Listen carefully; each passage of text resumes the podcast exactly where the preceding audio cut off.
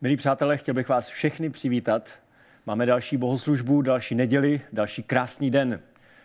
Původně tady v tuto chvíli měla být plná modlitebná lidí, táborníků, protože právě včera skončil tábor našeho dorostu. Dvoutýdenní pobyt v lese, nádherná akce, která se opravdu vydařila. Chtěli jsme vám připravit bohoslužbu po tábornicku, ale um, situace je prostě taková, jaká je. Takže jsem tady sám a jak vždycky s oblibou říkám, jsem tady sám a nejsem osamělý. Dal jsem volno všem, kteří se obvykle na bohoslužbách podílejí, protože naše děti musí nějakým způsobem se dát dokupy. Za chvilku odjíždíme zase na týdenní soustředění s EFATou. A jsem tady jenom s Ondrou, tedy naším zvukařem, a takže vás zdravíme oba dva a doufám, že ta dnešní bohoslužba, přestože bude o něco osekanější, jednodušší, tak, eh, takže vám přinese i nějaké pozbuzení a nové nasměrování do vašich životů. Chtěl bych na začátek připomenout žálm 62., který jsem ještě dneska ráno na tomto místě, asi před hodinou, připomínal eh, našim milým hotovým, kteří dnes, eh, nebo ten v tomto čase už odevzdávají Amálku do nové rodiny. A tak ještě předtím, než se tak stane, tak jsme pozvali i tu novou rodinu a společně jsme se za Amálku modlili.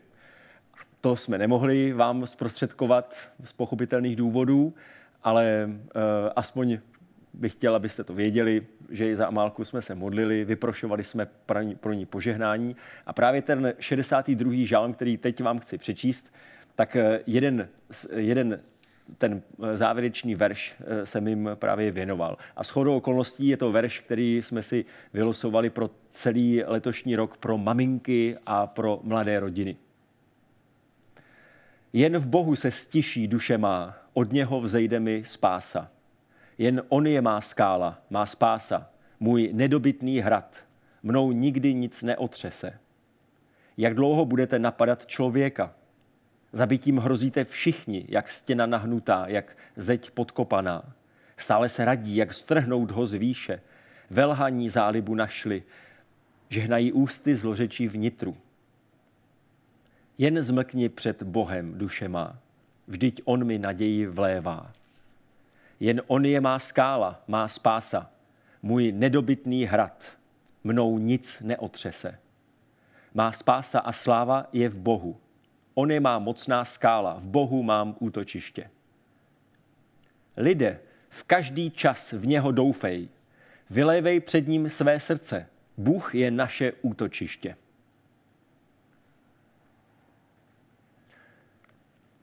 Chtěl bych se teď za nás za všechny pomodlit.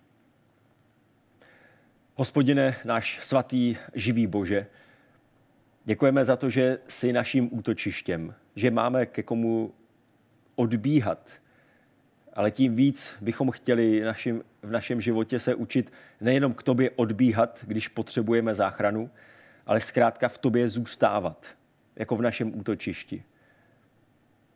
A prosíme tě za to, abys nás učil být útočištěm také pro druhé. Děkujeme ti za to, že nás máš rád a že tvoje, tvoje požehnání je výrazem tvojí lásky ke každému člověku. A tak si žádáme pokorně tvou blízkost, tvoje, tvé požehnání a tvou ochranou ruku. Amen. Zmínil jsem, že eh, skončil tábor. Měli jsme několik původních plánů. Prapůvodní plán byl, jak jsem říkal, to, že by tady byla potáborová bohoslužba s těmi tábornickými písničkami, eh, tak jak už jste si možná zvykli, tak Kuba Halenčák by měl takové schrnující slovo eh, za celý tábor. Eh, potom byl druhý plán, když jsme si rovnou řekli, že toto mm, uskutečnit nemůžeme, že přímo na táboře postupně vyrobíme potáborovou bohoslužbu. Že to zkrátka vždycky něco natočíme a budou tam záběry z tábora, potom někdo z vedoucích, to je jedno, jestli bych to byl já nebo Kuba Halničák nebo kdokoliv z těch vedoucích, kteří měli biblické slovo u táboráku, tak by ho tam měli. A potom takto sestříhané bychom vám to pustili. A měli byste vlastně takovou potáborovou bohoslužbu ještě z tábora. A to se taky nepovedlo z, z různých důvodů, ale co se povedlo, a to je právě ta varianta, ke které teď právě e, směřujeme, ta finální a možná i nejjednodušší a nej, nejlepší, je, že už během tábora se e, podařilo sestříhat takové krátké video, ve kterém byste se mohli podívat, jak jsme se tam měli. E, není to samozřejmě úplně všechno, co jsme tam dělali, ale přece jenom aspoň něco málo byste mohli vidět. A takže teď, pokud, e, pokud se něco nepokazí, což doufám, že ne, tak se teď můžete podívat na to krátké video z tábora a po tom videu já bych rád řekl takové biblické slovo, které z toho tábora vychází.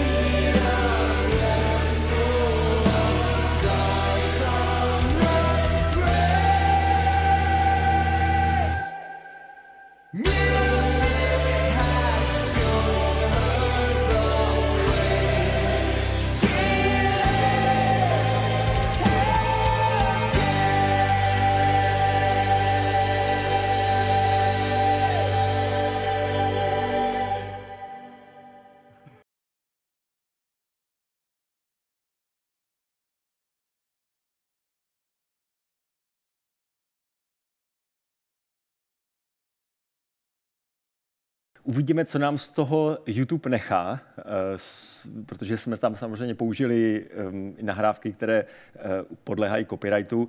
Předpokládám, že to bude tak, že v té verzi, která zůstane na webu v tom YouTube kanálu, tak tam bude trošku jiná hudba, nějaká freewareová, ale pro vás, pro rodiče, pro dorostáky a mm, pro lidi, kteří jsou z našeho okruhu lidí, tak, eh, tak bude k dispozici odkaz, ze kterého si můžete stáhnout potom originální video.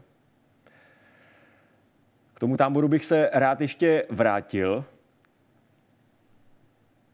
Chtěl bych vám trošku přiblížit ten příběh, který eh, tam dorostáci prožívali, zápasili za něho a, ehm, a museli museli promýšlet některé, některé důrazy, které Boží slovo skrze tento mimořádný příběh do našich životů přináší.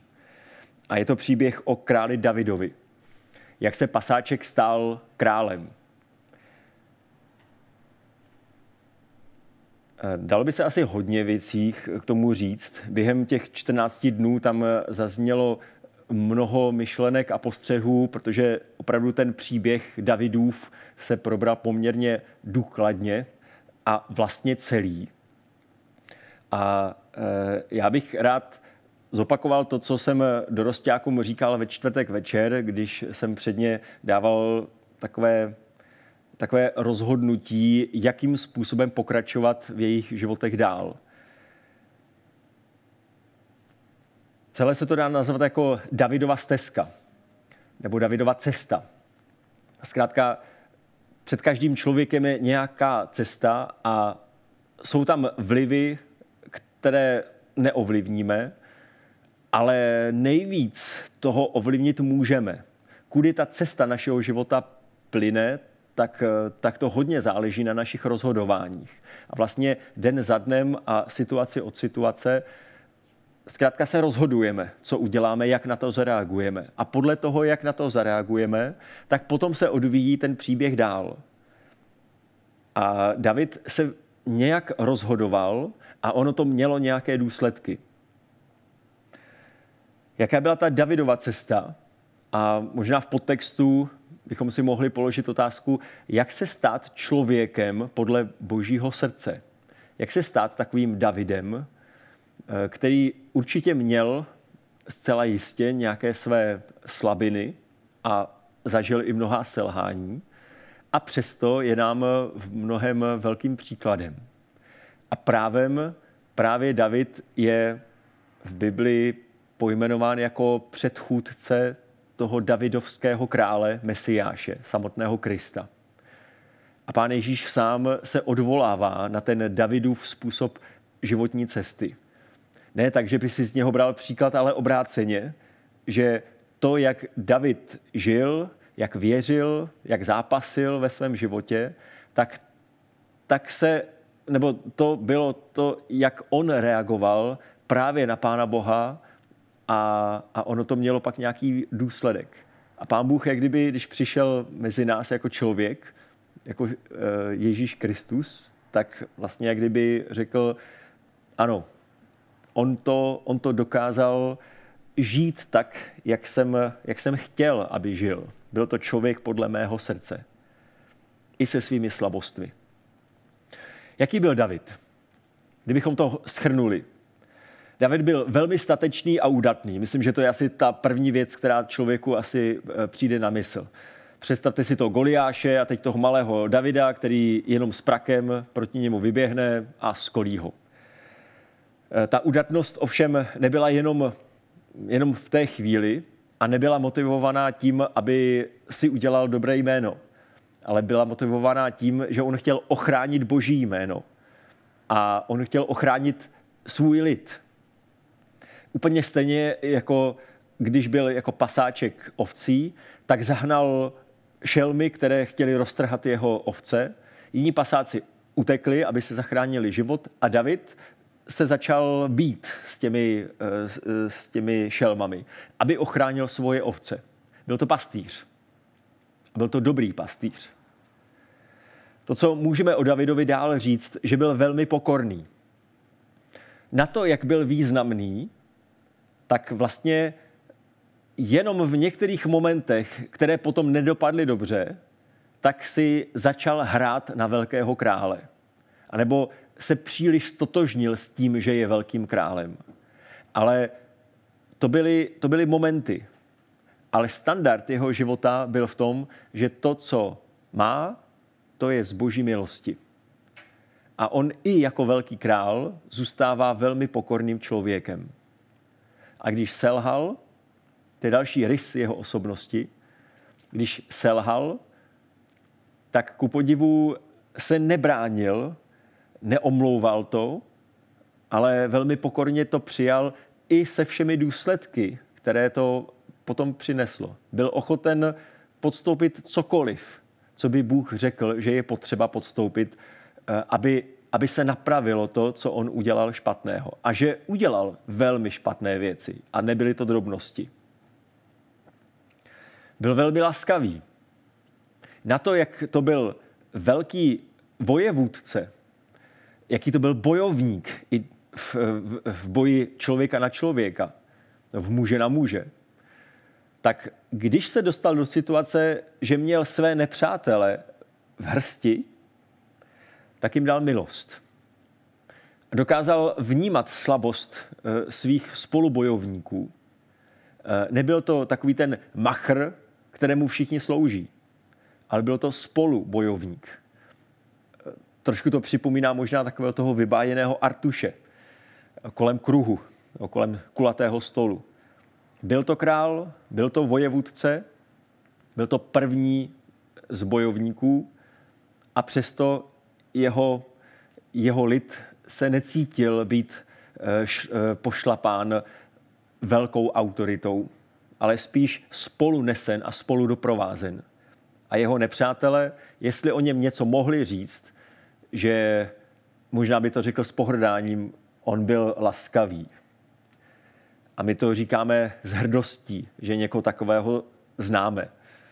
On byl laskavý vůči svým nepřátelům. Takový David prostě byl. Byl to král podle božího srdce. Především tedy v tom, když to celé schrnu, to, jaký byl, že ve své nedokonalosti byl oddaný Bohu a svému lidu. Ve své nedokonalosti byl oddaný Bohu a svému lidu. To byl král podle božího srdce. A teď můžeme eh, položit otázku, kde se to v něm vzalo. Jak se z člověka, který je nějaký, stane člověk podle božího srdce? Jak se ze mě může stát člověk podle božího srdce? Eh, co můžu udělat proto, aby potom jednou, až se s Pánem Bohem setkám, abych uslyšel, to bylo skvělé, to, co jsi na té zemi dělal. A moc rád jsem s tebou byl na té zemi. Moc rád jsem ti žehnal. Moc rád jsem za tebou posílal lidi, protože eh, když za tebou přišli, tak ty s nimi jednal tak, jak kdybych s nima jednal já. Jak to udělat, abychom něco takového slyšeli všichni od Pána Boha, až se jednou potkáme s ním napřímo? Kde se to v tom Davidovi vzalo? Tak předně, kde se to v něm nevzalo? Tedy možná to není až tak vyhroceně, že se, že něco, že se to v něm díky tomu nevzalo, ale je tam jeden detail, kterého je dobré si všimnout. Nevšiml jsem si v celém tom rozsáhlém Davidově příběhu ani jedné zmínky o jeho rodině. Ve smyslu, že by ta rodina Davida formovala. Že to, kým David byl, bylo díky tomu, z jaké rodiny pocházel. Jaký byl jeho otec, matka, eh, v jakém klimatu vyrůstal. Nevybavuju si jediný veršík, jediné slůvko o tom, že jeho rodina by mohla nějak zapříčinit nebo za spolupříčinit to, jakým David byl. Jestli o rodině něco tam je, tak spíš něco trošku problematického. A nakonec, když si, když si představíme Ježíšův příběh a připomeneme si ho, tak vlastně ani v evangelích eh, nemáme vlastně nic co by nás opravňovalo myslet si, že Ježíš byl takovým, jakým byl, díky tomu, jaké měl rodiče a v jaké rodině vyrůstal. Eh, pak je to v legendách, které v Bibli nejsou. Ale přímo v Bibli to tam nějak není. A já mám za to, že to má svůj důvod. Že kdyby to bylo tak podstatné, kdyby to bylo tak klíčové pro formování Davida, anebo potom tedy toho zmíněného samotného Krista, tak by to tam bylo. A tam to není. Tam je jedna jediná skutečnost, která formovala Davida jako člověka i jako krále. A, a o Ježíšovi to můžeme říct tím spíš. Jenom jedna jediná skutečnost eh, tyto dva muže formovala. Nebyla to rodina, nebyly to okolnosti, ale byl to jejich osobní vztah s Bohem. O, Ježíšo, o Ježíšovi to můžeme říci zcela. A, a říká se právem, že právě díky těm chvílím Ježíše se svým otcem, tak Ježíš byl takový, jaký byl. Ne díky tomu, z jaké rodiny pocházel, ne díky tomu, jaké měl učitele, ne díky tomu, že on zkrátka od přírody nějaký takový byl. Ježíš tady byl jako člověk. A to, co ho formovalo jako člověka, a nepopírám to, že tam určitě rodina nějaký vliv měla a určitě i velký. Ale to, co opravdu z Ježíše dělalo Ježíše, to byl jeho osobní vztah s jeho nebeským otcem. To, co z Davida dělalo muže podle božího srdce, to byl jeho osobní vztah s hospodinem. A tenhle typ vztahu, to je, to je obrovská výzva. Protože každý z nás nějak formuje a, a formuluje svůj vztah s Pánem Bohem. Každý to nějak děláme. E, někteří mají Pána Boha za, za někoho, za kým utíkají, když potřebují pomoc. Ano, e, to je určitý typ vztahu. Někteří lidé Pána Boha berou jako takovou tu nedotknutelnou velkou postavu kdesi.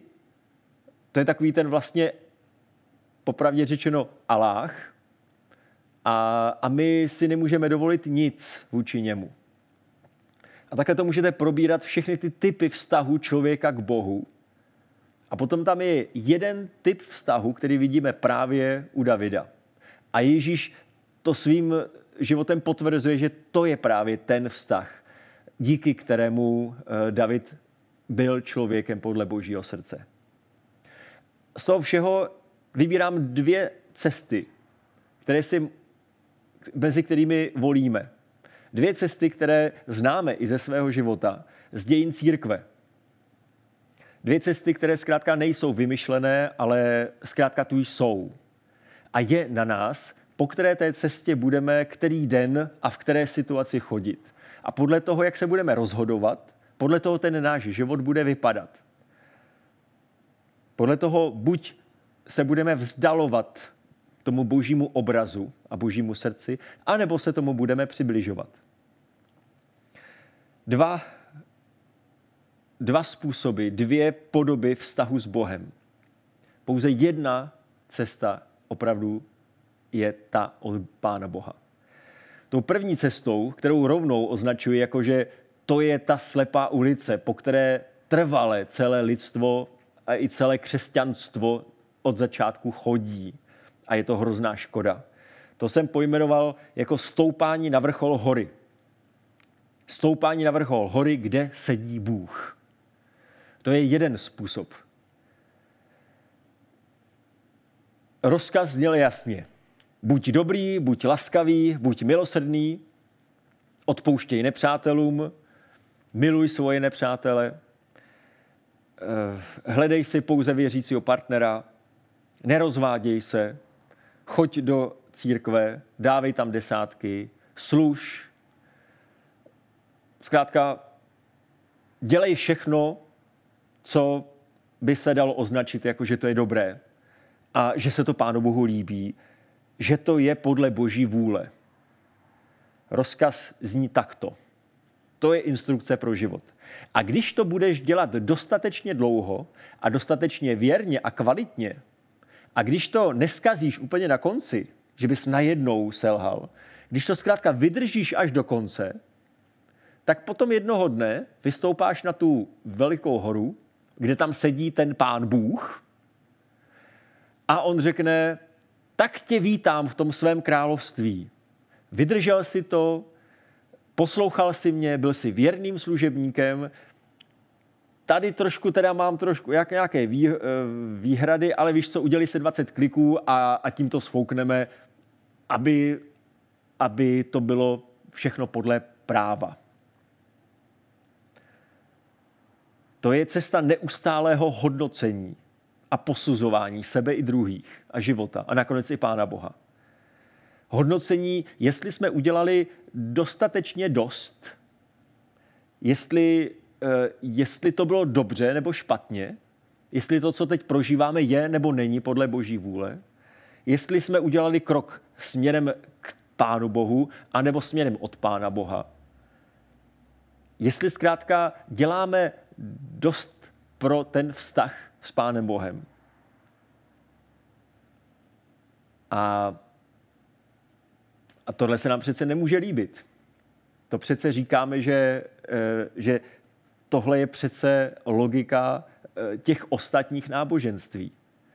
A když se podíváte do dějin církve, do toho, co občas zní skazatelem, do toho, co lidé mají vypáleno v mozku a nějak si to přetvořili z toho, co slyšeli v kostele a v církvi, tak tohle je obraz církve.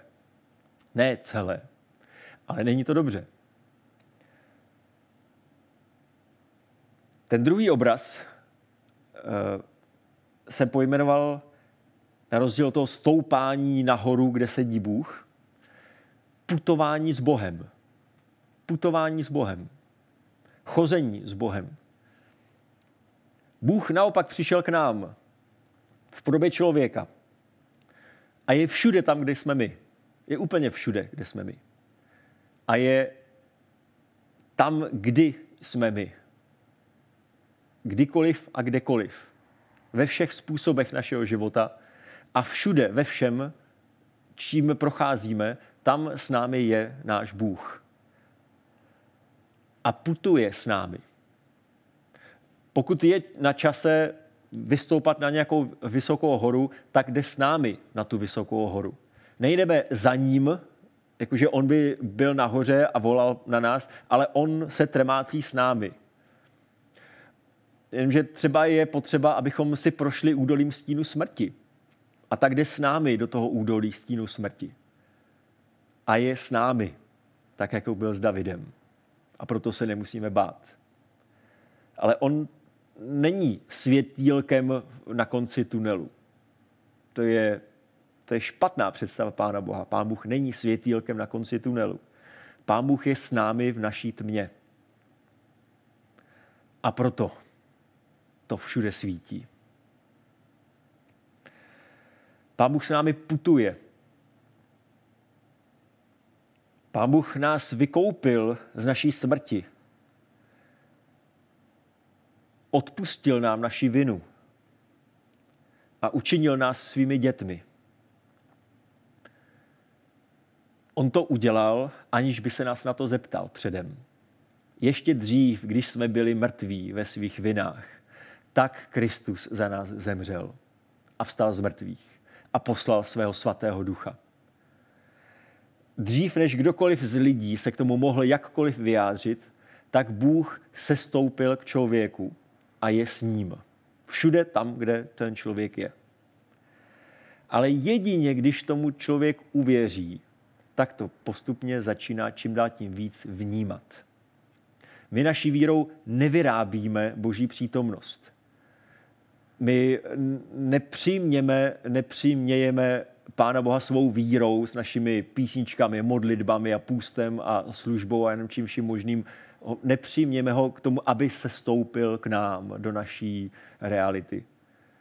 My pouze začínáme víc vnímat, že v té realitě je Bůh s námi. Že to tak prostě je. Že e, když si představíte temný tunel, máte pocit, že jste tam úplně sami, tak víra nepřivolá Pána Boha. Víra je jako kdyby se najednou začala, uh, začal váš zrak přizpůsobovat té tmě, že najednou vnímáte, že vedle vás Pán Bůh je. A začnete ho vnímat, že vás drží. Vaše víra nepřivolává Pána Boha, ale umožňuje vám vnímat, že Bůh je s vámi. A to je způsob víry, způsob vztahu, který vidíme u Davida a tím spíš u samotného Božího syna.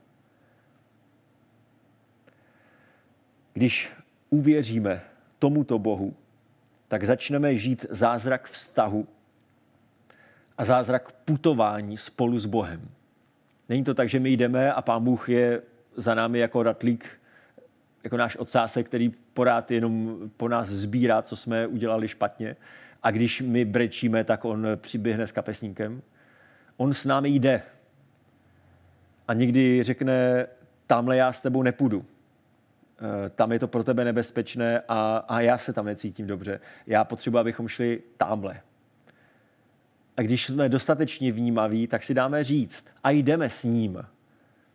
A pak řekne, víš co, tamhle tobě se nechce, ale právě tam potřebujeme jít, protože ono to prospěje tobě, ale i druhým. A tak, když si dáme říct, tak tam jdeme, ale on je s námi.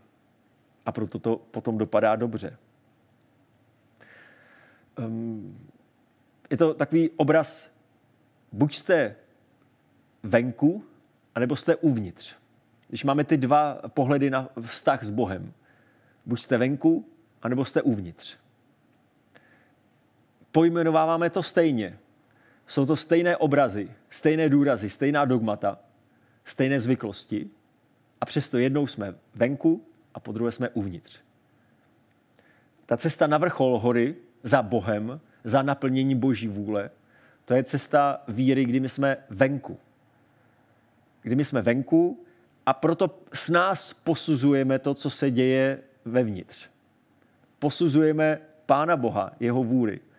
Hodnotíme druhé lidi, kteří jdou třeba i nějak tak v blízkosti nás. A hodnotíme sebe hlavně, jestli se nám to dobře nebo špatně daří. Jsme venku. Ve vztahu jsme venku, vně toho vztahu. A když jsme uvnitř, tak nehodnotíme protože na tom nezáleží. Jsme přece uvnitř. A uvnitř zápasíme. A uvnitř prožíváme, že se něco děje špatně. A tak pracujeme na tom, aby se to, eh, aby se to zlepšilo, nebo uzdravilo, nebo odpustilo. Nehodnotíme druhého člověka, ale spolu s ním jdeme, když on něco dělá špatně, je to přece naše, naše společné putování nehodnotím, nekritizuju, ale spolu jdu a spolu buduji, spolu zápasím. Vypadá to zvnějšku možná podobně. A je to úplně o něčem jiném. Buď jsem venku a potom hodnotím, anebo jsem uvnitř, a potom spolu tvořím.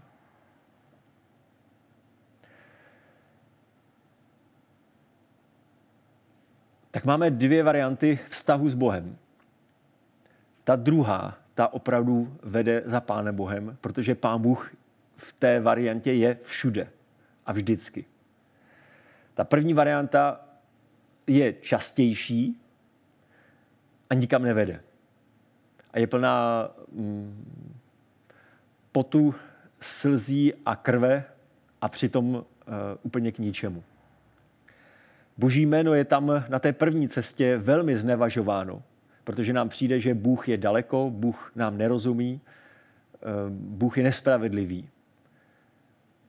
Eh, na té první cestě častěji eh, nastaví konflikty mezi lidmi ponižování druhých, vyvyšování jedněch vůči druhým, hodnocení toho, jestli to je dobře nebo špatně, kritizování, zraňování, protože jsme vně vztahů a protože jenom vidíme, co všechno by se mohlo, aby se mělo.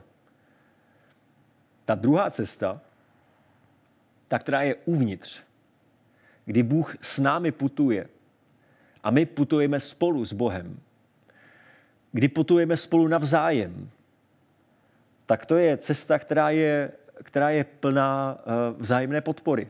Nesení břemen. Když někdo hřeší, tak to je spolu nesení jeho břemene, jeho viny. Není to hodnocení toho, že on udělal něco, ale je to spolu nesení jeho viny. Je to plné lásky, radosti, pokoje, dobroty, trpělivosti, sebeovládání a všeho ostatního, co se v Bibli pojmenovává jako ovoce přítomnosti Božího ducha. To je církev. To je Kristova církev.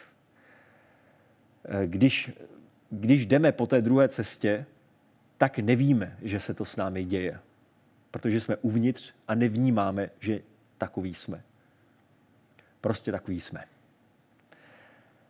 Chtěl bych vás všechny pozbudit, abyste, byli, abyste měli odvahu opouštět všechny ty vzorce naší víry, které, eh, které jsou tím prvním způsobem. A abyste měli odvahu jenom věřit tomu, že Bůh je s vámi a nechali se jím formovat díky tomu. A abyste se takhle začali dívat na druhé lidi. Že to nejsou další jednotky, které my máme posuzovat, ale že to jsou spolu, spolu tvůrci našeho života, spolu poutníci. A v tu chvíli právě i ten nepřítel je přece spolu tvůrce našeho života a spolupoutník.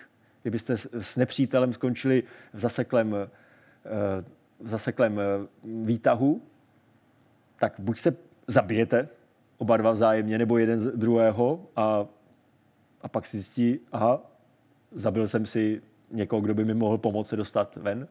A nebo z těch dvou nepřátel se stají, stanou spolutvůrci eh, východu ven. Dokud hodnotíme, jsme venku, vně, tak všechno, co David žil, všechno, co Ježíš říkal, nám nedává smysl. A pokud jsme uvnitř, tak najednou zjistíme, že vlastně to nejde jinak. A že to je to nejlepší, co můžeme udělat.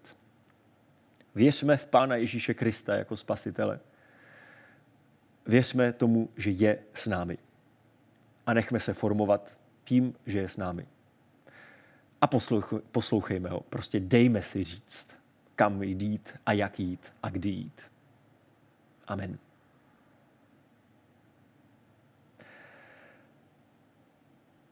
Chtěl bych ukončit eh, dnešní bohoslužbu modlitbou a vyprošením požehnání. Potom už vám jenom vlastně po té modlitbě řeknu, co nás čeká dál, jako organizačně, a tím to úplně definitivně dnes uzavřeme. Pane Bože náš, hospodine, náš spasiteli drahý, pane Ježíši Kriste, známe tě jenom díky tomu, že, že jsi s námi a že se s nám dál dáváš poznávat, že jsi nám dal svého ducha. A prosíme tě velmi a pokorně, aby se nám odkrýval způsob, který můžeme otevírat naši mysl a srdce vůči tvému působení a tvé přítomnosti aby náš život byl formován tvou blízkostí. A aby druzí lidé mohli i skrze nás a v naší blízkosti pocítit, že je možné jít s tebou a spolu navzájem. Amen.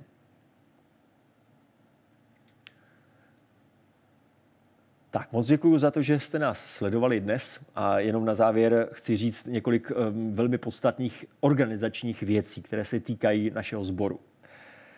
My už teď o prázdninách nemáme další organizované akce, jako takové ty velké, takové ty kempy. Měli jsme už eh, pobyt mládeže, teď skončil pobyt dorostu. Nic dalšího už se takto velkého neplánuje, ale my s našimi dětmi teď odjíždíme na týden na EFATu, na kurz zpěvu do Litomyšle, takže pro nás to ještě nekončí. To, co se ale organizuje každou sobotu, tak to jsou setkání mládeže. Ehm, velmi lehkou formou, ehm, jenom, jenom zkrátka, že mládežníci chtějí být spolu. Takže vy, kteří patříte k omladině A nebo byste třeba věděli o někom, kdo se velmi nudí a jenom paří na počítači místo toho, aby byl někde s lidmi nebo na čerstvém vzduchu, tak ho možná přizvěte. Můžete se podívat na, na Facebook naší mládeže, kdybyste nevěděli, kontaktujte Kubu Kilnara a myslím si, že eh, vám poskytne veškeré podstatné informace. Ale v zásadě každou sobotu je připraven nějaký program, takže mládežníci vůbec nemusí truchlit, že jsou prázdniny. Můžete se scházet dál. Eh, to, co se týká našich, eh, našich nedělních bohoslužeb, tak tam platí několik podstatných věcí. Ta nejpodstatnější je, možná jste to zaznamenali už na, na webu našeho sboru nebo na Facebooku, to nejpodstatnější je, že až do konce prázdnin, tedy až do 30. Eh, srpna, zůstává začátek našich bohoslužeb neměný od 10. hodiny. Takže co se týče začátku bohoslužeb, vždycky, ať to bude v jakékoliv formě, vždycky to začne v 10 hodin, ne o půl desáté, jak jsme to vždycky nějak pak přehazovali, nebo jsme oznamovali, že se bude co si měnit. Do konce prázdnin je desátá hodina.